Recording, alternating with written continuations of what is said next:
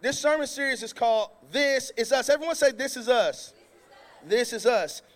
And kind of what we're doing is we're taking a series to begin to talk about the vision of Radiant Church, what we believe the Lord is going to do, our vision, who we are, so you guys can understand it. Because the Bible says, write the vision and make it plain so those that see it could run with it. And a lot of times we're in churches and we're a part of organizations, we work at places, and there's no clean, plain, clear, simple vision.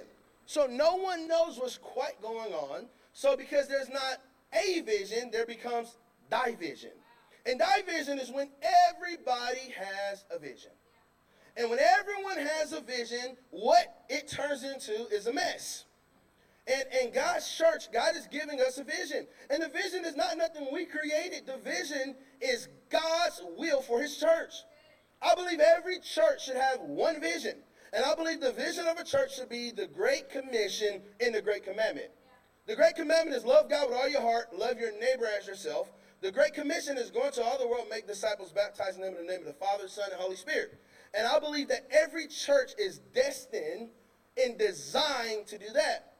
I believe God gives every church their unique way about going about that. So our vision is to reach the lost and to release the found. And that comes from the Great Commission. Now, our mission statement is to love God, love people, and change the world. Because we believe if you love God, you love people, and you serve people, you will change the world. So, so that's kind of our vision. That's our mission. Uh, that's what we believe God is doing through our church. And something that we want to emphasize in our church is we want to emphasize just loving our people, being a family, being a community, doing life with one another. We don't want to be a church that uses people. I know a lot of you guys have went to church, you served, and you felt used, you felt undervalued. Sometimes you felt underutilized and you didn't feel used. Sometimes you felt abandoned and looked over. And no church is perfect, right? We're not going to be perfect. The church you came from won't be or the church you may go to may not be perfect. But we want to do our best to progress and to create a church experience that changes your life in your family's life. And the beautiful thing is, you guys are some of the first people that God gave us, which is awesome. We planted our church in January. Church began to grow and explode, and then COVID came and just shut everything down. And now every church, I believe, in America is trying to get back on their feet because COVID was re- a really, really big blow for churches. A lot of churches closed down because they couldn't pay bills no more. Thank God that He's provided for our church. And a lot of people are afraid to come back to church. We have 70% of our members that haven't came back to church. And that's why having this online, um, having um, this online broadcast is so important. So in this season, we got to understand something. This is not a season to stop. It's a season to shift. And I know COVID is going around, and I know right now, like people are getting sick. Everything is COVID. You sneeze, you got COVID. You, your eyes get watery, you got COVID. You got a cold, you got COVID. You got allergies, you have COVID. I mean, I ain't even gonna lie. I'm up here joking, but as soon as I hear a sneeze, I'm like, mm, mm, mm. I'm telling you, I'm letting the devil know, not today. You ain't getting me this. You ain't getting me this winter. You ain't getting me. I'm you, every time I go home, I'm sanitizing. I'm taking my honey. I'm taking my lemon. I'm taking my multivitamin. You know, I'm devil. You ain't getting me this winter. I ain't going. I'm getting my sleep. I'm blowing my nose before I go to sleep. Like I'm taking extra precautions. And I ain't trying to hear you say, I don't have COVID. Yes, you do. Get back. Oh man, in all seriousness. But I'm still coming to church. I'm still coming to preach. I'm still coming to love God. And to be honest, I'm not one of those people that's that's afraid of COVID. I'm, really not because my God is good. My God has created me on purpose, for a purpose, with a purpose. And I will live a long life because God has a plan for my life. And if God has a plan for your life, you will live. You will recover. You will go forth. And if you don't, you will be with Jesus. So either way it goes, you're going to be with our King and you're going to be with our Lord forever and forevermore. Anyways, none of that is my message, so let me get to my message. Um, so today, I want to give you a couple pillars to building the foundation of our church. A couple pillars, a couple things that we have to build, and a couple of things that we have to do as we begin to build Radiant Church. So, one of our first values, I jump into this, is we want to be a church that values purpose over preference. Everyone say purpose over preference. In order to build a great church, in order to build a great marriage, in order to build a great country, in order to build anything great, you have to value purpose over preference. In other words, that the church will have a purpose. God has a purpose for my life. And sometimes my preference isn't God's purpose for my life. I was in Walmart a couple days ago, and my preference was to go in Walmart, get this get this Sunny D like my wife asked me, and go straight back to my truck. No detours. I didn't want to go diagonal. I had a point from the truck to the Sunny D to the line, back to the truck. I don't want to see nobody, talk to nobody. I know I shouldn't be that way, but I was. I was a man on mission. And as I'm walking down this aisle, the Holy Spirit speaks to me and he said, Go invite this person to church. No, God, no, I didn't come to invite nobody. I don't want to invite nobody. I'm going home. And as I'm walking, the Spirit of God begins to speak to me. And then I start thinking, what if this is some, what if this is that person's day? What if this is the time that's going to change everything? What if this is going to change their future? What if this is the next Billy Graham down this aisle?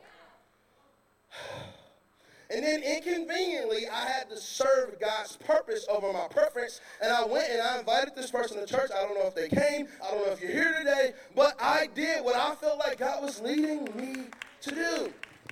Friends, you got to realize something. God has a purpose for your life. And sometimes his purpose is bigger than your preference. And you have to be willing to yield to the purpose of God, even when you don't feel like it, even when it don't look right, even when it's uncomfortable. Because you cannot a faith-filled life in your comfort zone. God is going to pull you out of the familiar. He's going to send you to the unfamiliar. He's going to send you to a place that may not make you comfortable. Because God is not just here to make you happy. God is here to make you you holy. And holiness requires sacrifice. Come on, somebody. Give our King a, pra- a shout of praise.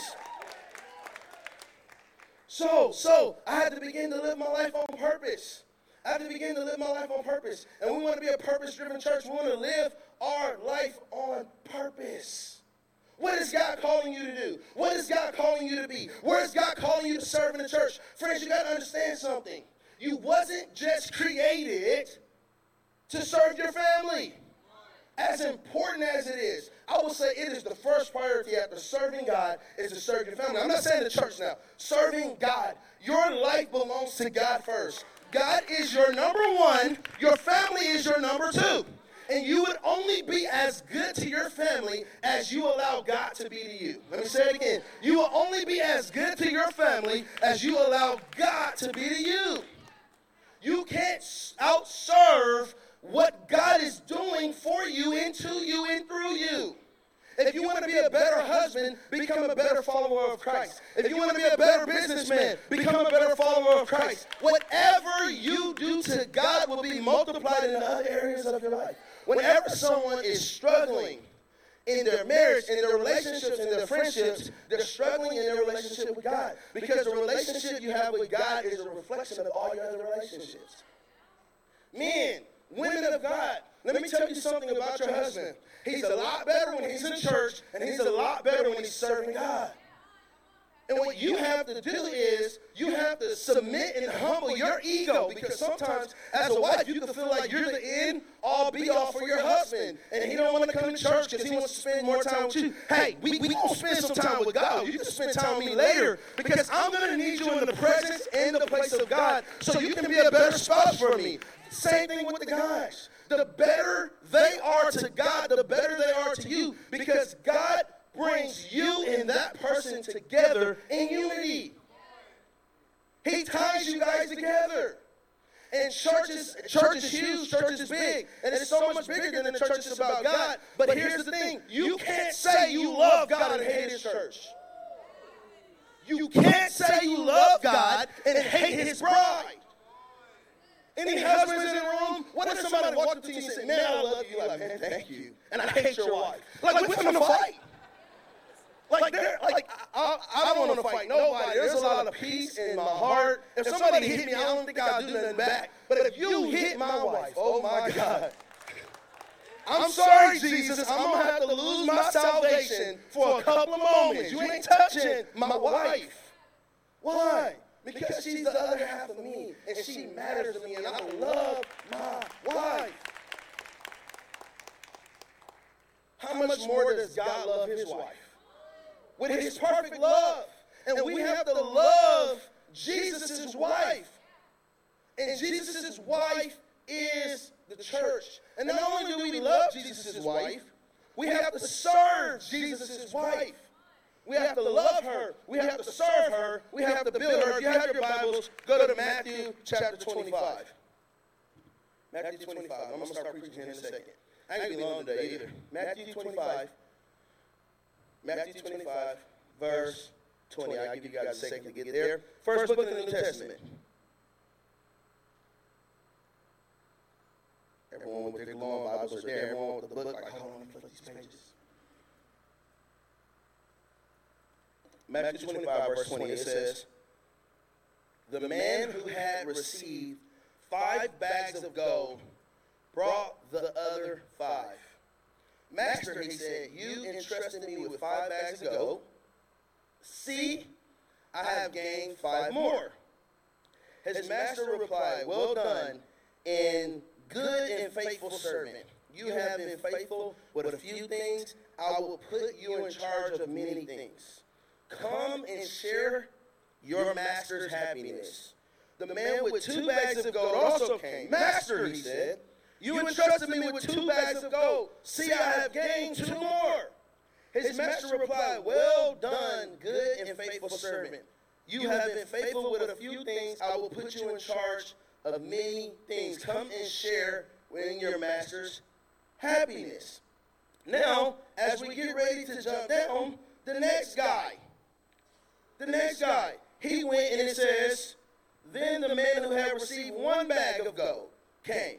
Master, he said, I knew that you are I knew that you are a hard man, harvesting where you have not sown, and gathering where you have not scattered, right?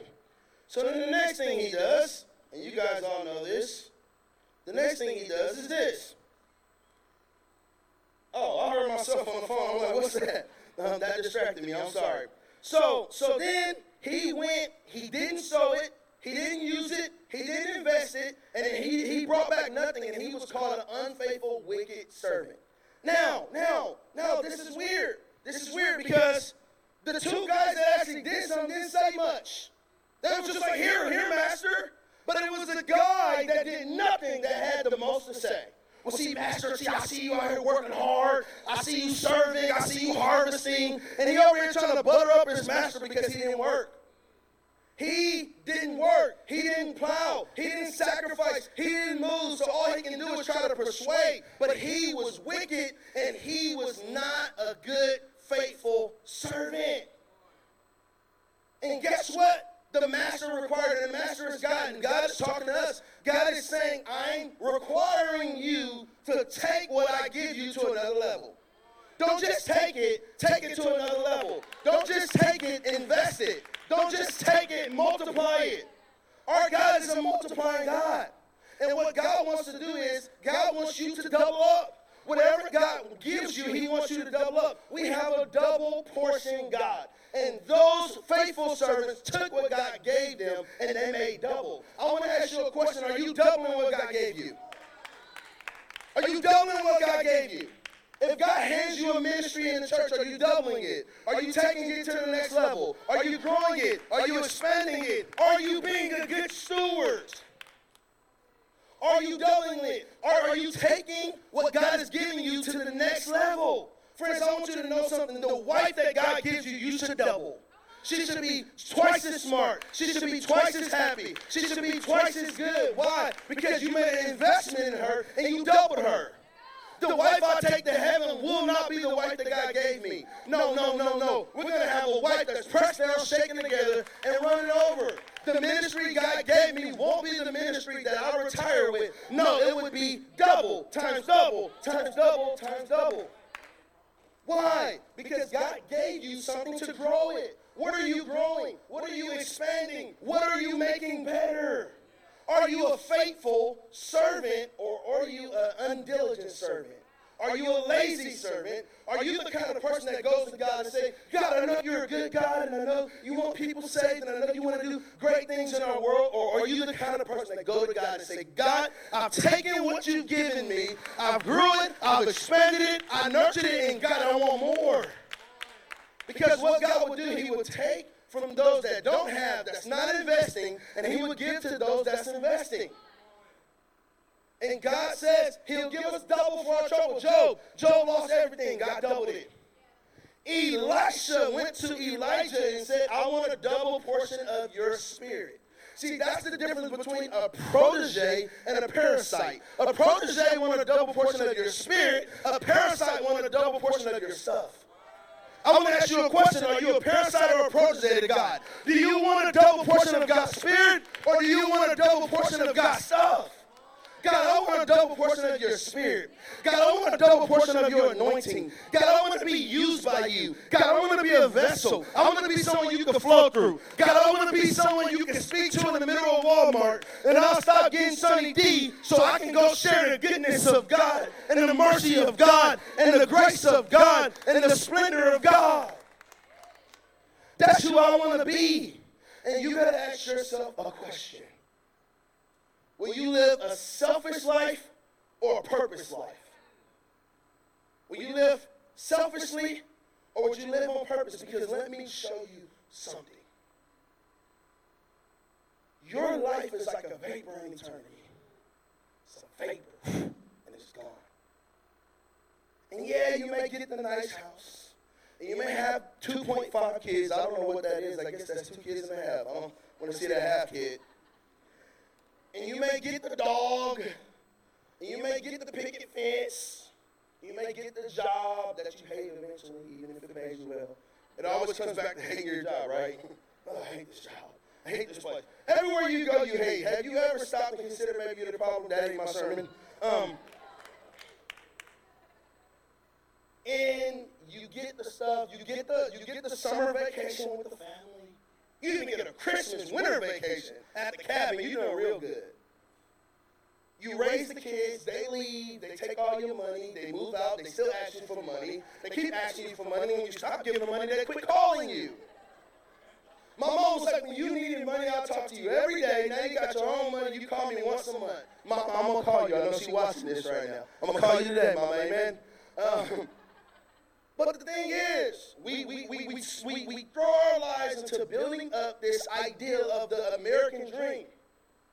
And we're not living for God's kingdom, God's will, and God's purpose. Because you was created to make earth as it is in heaven. That have you ever asked why God created you? And bigger than that, have you ever asked why God created man? Like, are we here to, to make iPhones? Are we here to, to, to, to expand the population? Are we here to are, are we here to build bigger buildings, better houses? Are we here to get on Instagram, selfie, hashtag? Hulu, Netflix. You see that new series? Oh, Netflix, they came out with something new. You gotta go watch it. Like, like, what on earth are we here for? Why did God make man? Why do we exist? Let me give you God's big idea. And I'm going to the vision of the church, by lay groundwork. Now I'm going to the vision of the church. Here's God's big idea. God's big idea was colonization. Let me explain what that means. God created heaven, God created earth. And God wanted his glory, his splendor, and his will to be done on heaven and on earth. That's why we sung here as in heaven. Right? So when God created heaven and when God created earth, God's will was for his kids to go and dominate and have dominion over earth under and in submission to him. We would come to earth and our sole purpose and desire would be to make earth just like heaven. Unfortunately, our society is more concerned with making earth like hell. Not like heaven. We make earth a lot more like hell. So God said, because of this, I am creating my ecclesia. Just, it's just a fancy word for church. And my church would go and they would be the light in the darkness. They would be the salt of the earth. They would go and do what the earth isn't doing. It was his, it was his repairing system. Okay? It, that the church was to be like an embassy. If you go to another country, if you're in danger, if the cops are chasing you, if, if people are trying to hurt you, all you have to do is get into the American embassy. Because if you get into that embassy, the foreign land can't come. If you get into that embassy, I'm telling you, the laws of America reigns in that embassy. And the beautiful thing about that embassy is it's a piece of America, a long way from home. And God said earth should be a piece of heaven, a long way from home. And because earth didn't fulfill the mandate, the church should be a piece of heaven, a long way from home. And it should be an embassy that broken and lost and hurting people that can run inside and experience the goodness of God, the presence of God, the splendor of God, the glory of God. It should be a spot of heaven on earth. And that's what it's created to be. That's what it's called to be. So God's big idea was for his kids to make the foreign land look like the homeland. That was his purpose. He's the king, and kings would take foreign territory and they would make it look like their kingdom and they would have their kids rule over it. We are God's kid. The Bible says we're his ambassadors. We are ambassadors of Christ. And an ambassador's job is to go and make the foreign land look like the homeland. I know some of you guys are like, what is this? I've never heard that. You have to realize something. Oh my God, I got a tag on my pants, y'all. I'm a, I outed myself. My wife got me. What? My wife didn't give me these pants. A friend got them for me. Anyways, back to the sermon. Thought I took all those off last night. so, I don't take myself too serious. It's okay. Um, so, so, so, that is the will of the church. And my whole point in these last 15 minutes is to convince you that is why you're here. You're not here for a job. You're not even here for a family.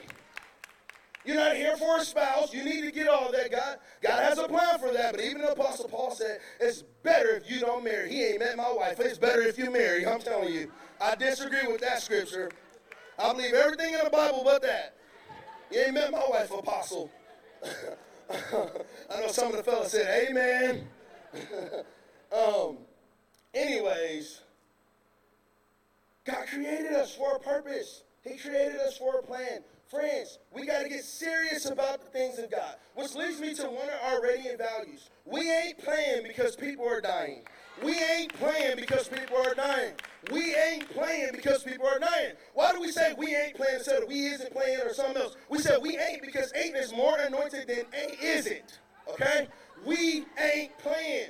We ain't playing. Too many churches are playing. Too many Christians are playing. Too many people are playing. It is eternity on the line, and we have to go depopulate hell and populate heaven with God's children. We ain't playing. Come on, somebody. If you believe we ain't playing, give God a shout of praise. We ain't playing. This is personal and this is serious. And let me tell you why we ain't playing because the devil ain't playing. The devil is serious. The devil is personal. He's trying to take you out, take your family out, take your kids out. Some of you guys barely made it into this earth because the devil ain't playing. And what you have to do is say, Devil, you wanted to stop me, you wanted to break me, but you're not going to stop me. This is personal and this is serious. Why? Because I could have been aborted. The kid before me was aborted. I could have not been here. And God allowed me to be on earth. And if God put breath in my lungs, I'm going to praise Him. I'm going to preach this gospel. I'm going to depopulate hell. I'm going to go into the dark places. I'm going to go into the lost places. I'm going to do what God has called me to do. Come on, somebody, if you ain't playing, give our King a shout of praise. I ain't playing because God's not playing. Jesus wasn't playing. It didn't say the convenience of the Christ. No, it was the passion of the Christ. He didn't die conveniently. He died passionately. He took the crown of thorns in his head passionately. He took the cat o' nine tails on his back passionately. He hung on the cross passionately, and he uttered not a word. Why? I'm not going to complain. I'm not going to make excuses. This ain't casual. This is personal. I am dying so my children can live. I'm telling you, Radiant Church, we ain't playing. We are going into this city. We're going into the enemy's camp. We're taking back everything he stole from us. And the biggest thing he stole from us was souls. Those people don't belong to you. These are God's children. We're not going to be fighting over politics. We're not going to be fighting over different situations. We're not going to be fighting over the color of our skin. No, no, no, no. We're fighting for the kingdom of heaven because this is so much bigger. This is bigger than red and blue. This is about the kingdom of God penetrating earth. And what happens is, most of us is more loyal to an elephant and a donkey, yeah, I'm to say it, than we are a king.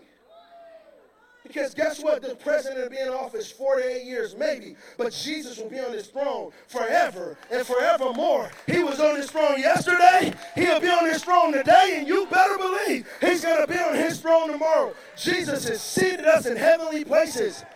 And I'm telling you something, I don't want America to get bad. I want it to look good and I want it to reflect the power and the presence and the glory and the values of God. But I'm not just a citizen of America. I'm a citizen of the kingdom. I'm a citizen of the kingdom of heaven. I'm a citizen of the kingdom of God. And when America gets bad, that don't mean my life have to get bad because I'm of a higher kingdom that Donald Trump or Joe Biden don't decide my future. No, no. Jesus, the King of Kings and the Lord of Lords, decides my future. And let me tell you something. I vote for Jesus in 2020, 2021, 2030, 2080, and 2090. Why? Because he is my King. And he's the only person that will lead and rule with justice, righteousness, and mercy always.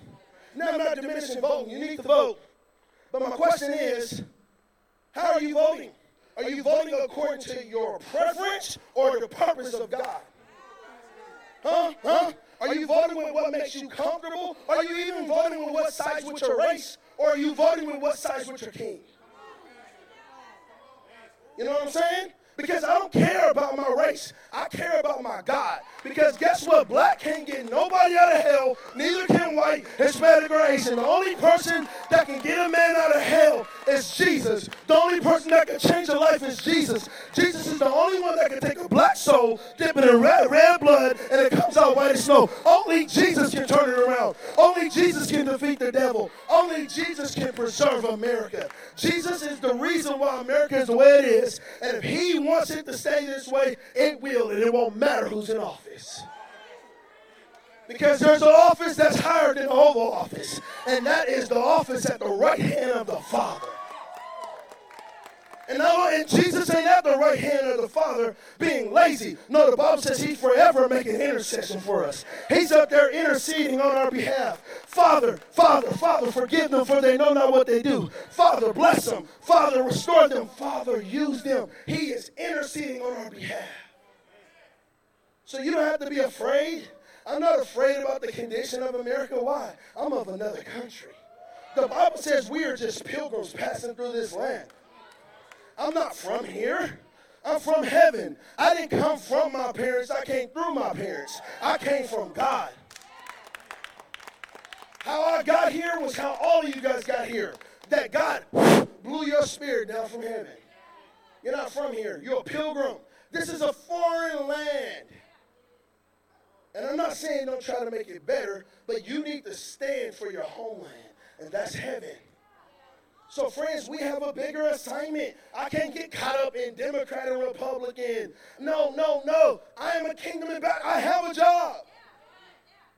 And, and, and, I'm not just a voter in the kingdom. I'm a, I'm a participator in the kingdom I work for. I don't just cast a vote. No, no, no. I go out and I do the Great Commission for the, for the government I'm a part of. So Jesus didn't care much about the politics. Jesus said, Jesus said, Give to Caesar what belongs to Caesar. Obey the law of the land. But then Jesus said, Give to God what belongs to God. And, and how did he distinguish it? Jesus said, Jesus said in the Bible, in the gospel, Jesus said, What's on the coin? Caesar's face was on the coin. He said, Well, give to Caesar what Caesar's. But he was implying what image is on you. See, Caesar's image is on the coin, but my image is on you. Give Caesar the coin, but give the Lord you. God wants you, friends. He wants you. He wants you to give him your life. He wants you to render him your life so he can do something through you for the world. It's not his will that any should perish. Jesus said, Go into all the world and make disciples. The word, the world means cosmos, all the systems of the world. Jesus said, Go, go into the entertainment system, the political system, the business system, the school system. Go into the law system. Go into all the systems and make disciples. He didn't say go into the systems and just change them. I'm sure as we make disciples, that'll be the byproduct. But he didn't say go into the world and change the systems. No, no. There's something we have that's bigger than America. It's changing the hearts and the lives of people. Because let me let, let, let me inform you on something, friends. Do you know since creation, every kingdom, every region, every business, every cathedral, every historical figure, everything that's ever been built, even Rome, the greatest empire, so powerful. Everything that's ever been built failed, except for the church. We are the only entity that you can go back 2,000 years in the past and we're still standing. Everything else crumbled. Rome crumbled. All the kingdoms of the world, they all crumbled. The leadership crumbled. The, the, the monarchy systems crumbled. The nobles crumbled. Everything fell except for the church. It's the only thing that prevailed. And let me tell you why. It's because Jesus said, I will build my church, and the gates of hell will not prevail against it the gates of hell will always prevail when the entity isn't serving hell any longer. Hell ain't loyal. Hell ain't loyal. Hell ain't loyal. Soon as hell has somebody else that can do what you're doing faster, hell will cut you off. That's why you don't want to be blessed by hell. That's why you don't want to sell your soul. You see these music artists, they sell their soul out to the devil, and as soon as he finds someone's a little bit better and talented and a little more trendy, he cut them off. Now they're depressed and they're taking drugs because hell ain't loyal. Heaven is loyal. What kind of sermon am I preaching up here? hell ain't loyal. Y'all don't quote me this week, please. I'm embarrassed.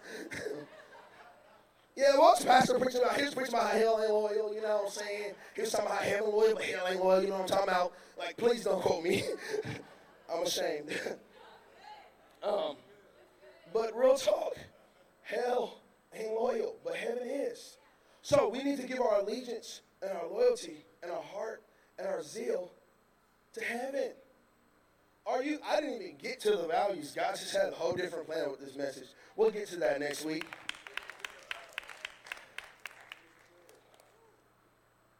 But hell, hell, you have to understand something about hell. Hell is selfish and is designed to only build up its own agenda.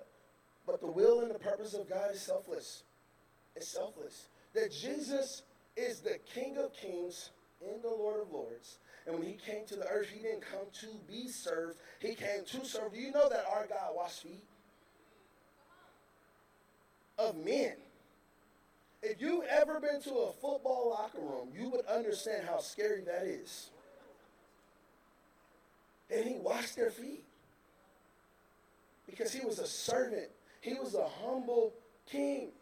And now you look up in the world and you see ministers and you see pastors and you see people in the church all puffed up. If our king bowed and washed feet, how much more should we bow to serve lost and broken people? How much more humble should we be? We should no, no servant is greater than their master. We should be the most humble people. We should serve. I'm telling you, friends, we should go and we should redefine what people think about the church. At your job, do they view the kingdom of God and the bride of Christ better because you're there? Or do you make them say, these church people, these church people? And one of the one of the temptations you'll deal with in society is to conform. Is to conform. Because many of us cave under pressure. And when you get around the peer pressure and everyone's acting up and talking crazy and acting crazy, you want to conform because you don't want to look like one of those self righteous Christians, right? And then you start saying stuff you wouldn't say. You start laughing at jokes you wouldn't laugh at. And what happens is you lose your influence. And you have to realize God sent you on the job as a secret agent. That whatever you do, you are a double agent. You, you go to do your job and then you go to make disciples. You're a double agent. And you can't lose your influence trying to fit in. No, no, no. The Bible says you are the salt of the earth and you're the light of the world. Let me tell you something about light. Light has no regard for darkness. That if it's dark, you turn on that light switch and it's light. Like light just shows up and moves out the darkness just quickly. And then it says we're the salt of the earth. Salt does two things. The first thing salt does is it preserves. It preserves, which means that you should be preserving the environments you're in. You should be preserving your family, your job. It preserves. And the second thing salt does is it influences. Have you ever had some fries without no salt? I mean, I don't care how good they look, how soft they are. I mean, they taste like water. I mean, like, what in the world is this? And then you just get a little pack of salt. You begin to dab it on the fries. All kind of stuff start happening. I don't even see the salt, but I can taste the effects of the salt. I'm telling you, as a believer, as a follower of Christ, they might not even see you, but they should experience God. They should taste and see that God is good because the salt showed up. And when salt shows up, it's gonna change some stuff. You better go to Big Mama's kitchen. I'm telling you, salt gonna change some things. It's gonna taste different because of salt. Now I got a funny joke about salt. Um, we have a guy in our church. His name's Dan. He runs the sound, and um, and you know, like you know, we do. I'm very multicultural, and this may not be a good joke, but I'm saying anyway. And you know, like when you go eat, you know, with the black folks, you know, it's a little more salt. Crazy, just a little bit more. Nothing crazy. And you with your white friends, you know, not all of them. You got Matt Hills, he's from Louisiana, so he's salt heavy, right?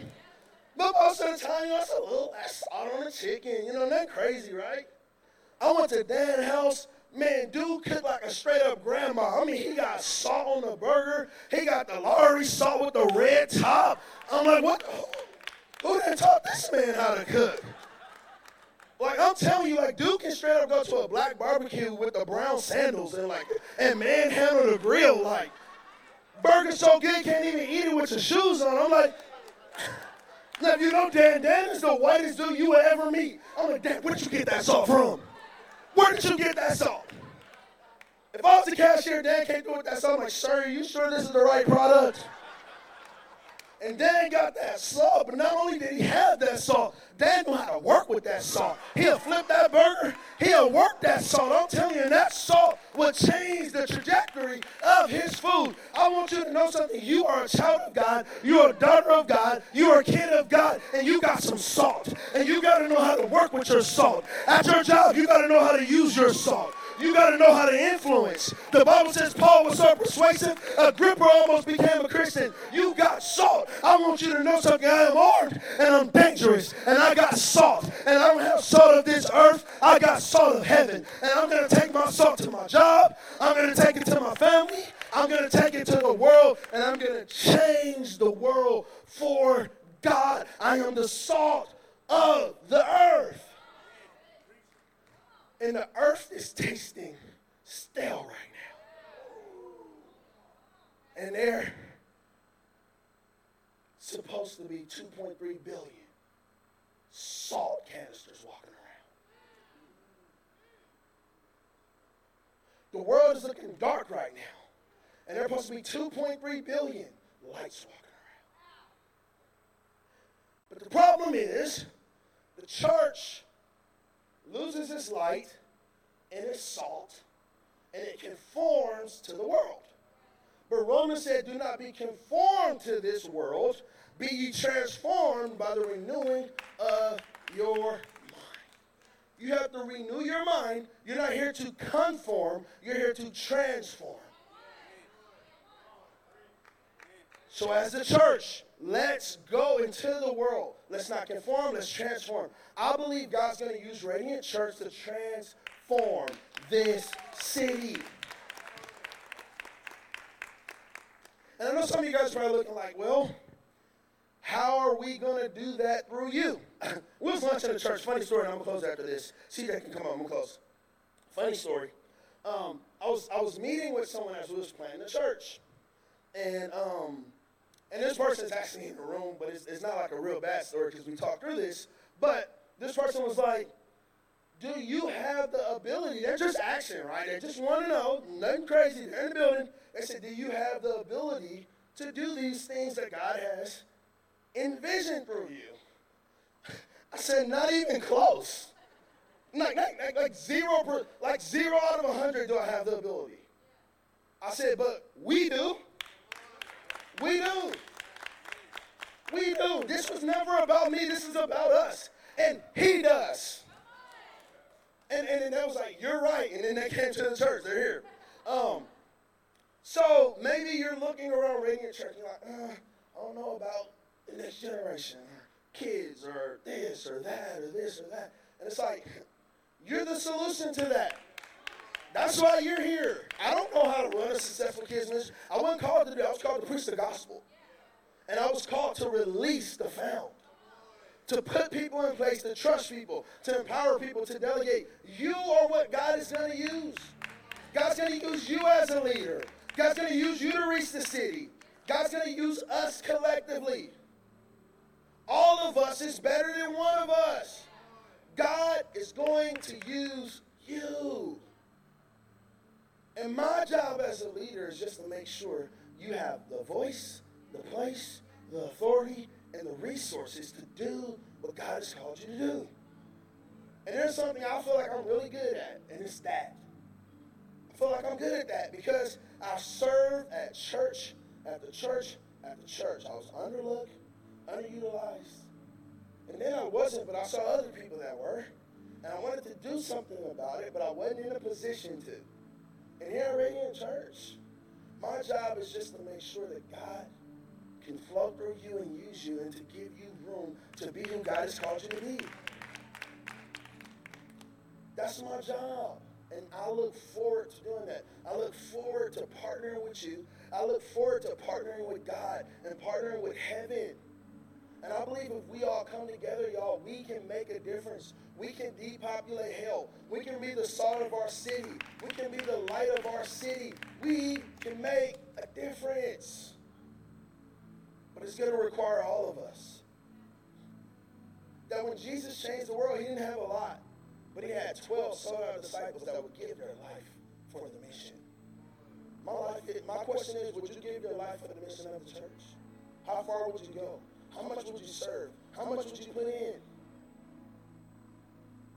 God is wanting to use us to do something supernatural, but it's going to require all of us to lean in and to push in.